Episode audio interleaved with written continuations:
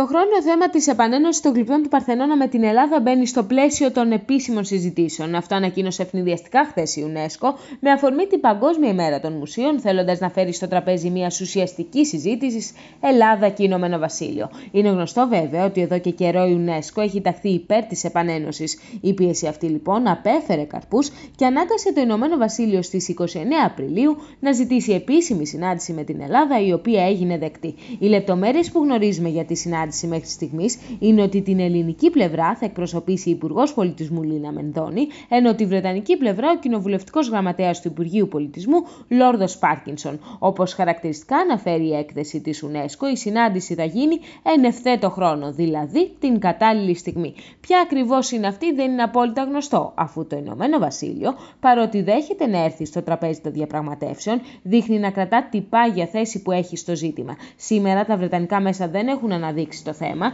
ενώ ο ίδιος ο Λόρδος Πάρκισον όσες φορές έχει αναφερθεί στην επανένωση των γλυπτών, απλώς επαναλαμβάνει ότι η κυβέρνηση στηρίζει πλήρως τη διοίκηση του Βρετανικού Μουσείου, που είναι και το μόνο αρμόδιο για το ζήτημα. Από το Λονδίνο για την Deutsche Welle, Ζωή Κατζαγιανάκη.